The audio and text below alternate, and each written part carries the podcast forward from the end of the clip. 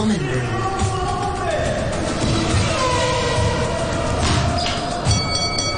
Sports Fix. Good afternoon, everyone. It is time for your Sports Fix with me, Ben Cullen.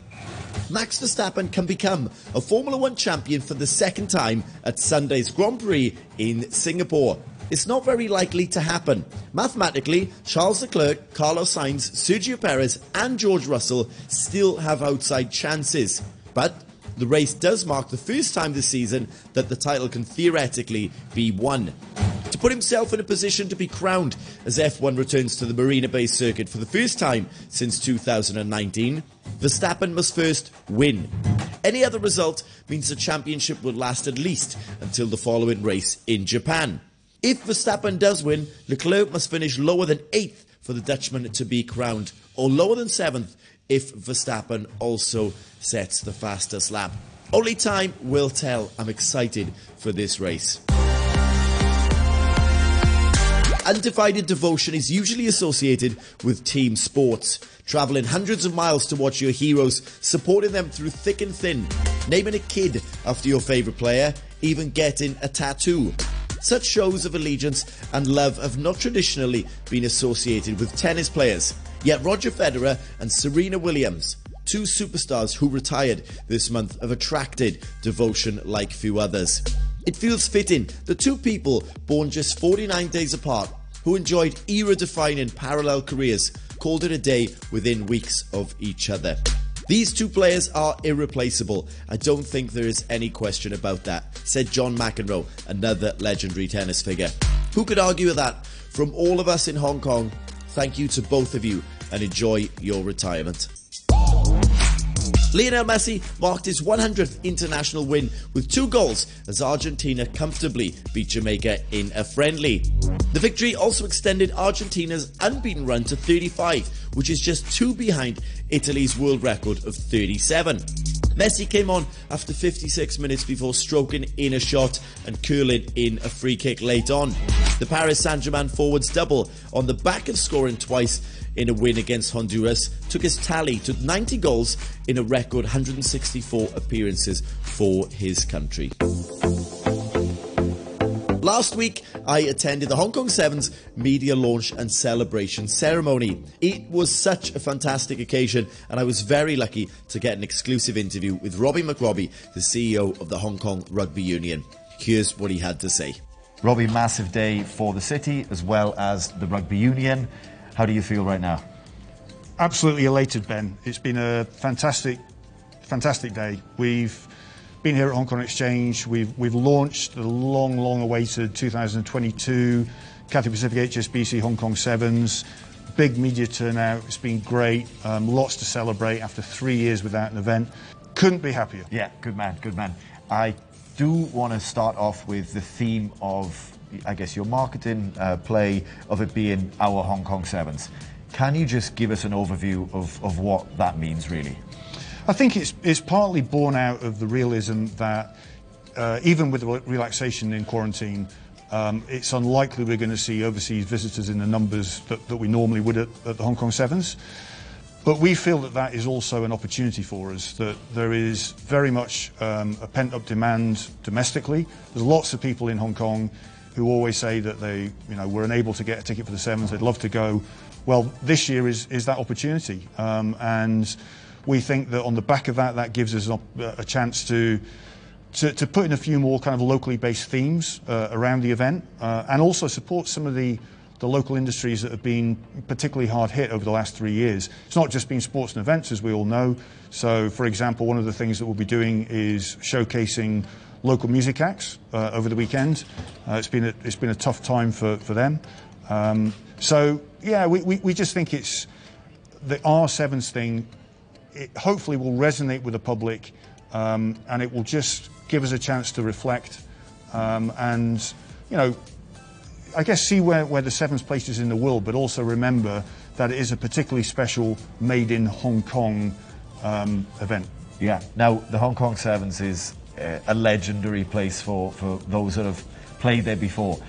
With the travel restrictions, it would be a shame not to have anyone come back to town.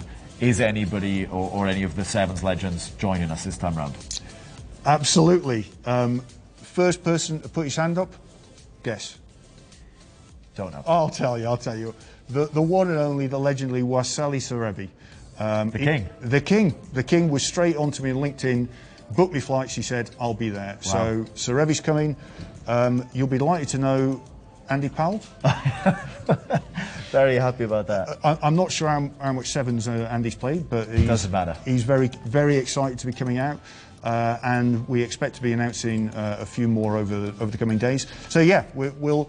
I'm, I'm not sure that we'll we'll see the legends in, in quite the numbers that, that we normally do, but we will we'll certainly have a wee smattering of glitz and glamour come uh, come November. Good, we like that. Let's let's move on to the rugby because apparently there is rugby. Why is there no women's tournament or games? Yeah, it's a good question. We, we we've got the the men and the women playing um, both uh, together back to back in the stadium in April. Um, the, the 12 uh, women's core series teams and, and the and the men's series teams. November is an extra tournament, so it's been added onto the men's series as an 11th tournament. Um, what that meant was within the calendar, there weren't very many opportunities to stick in an extra tournament. We've ended up as the first one. Um, there needs to be a, a minimum gap of about three and a half weeks between tournaments. So we had to be, you know, earlier than, than Dubai, which is at the end of November.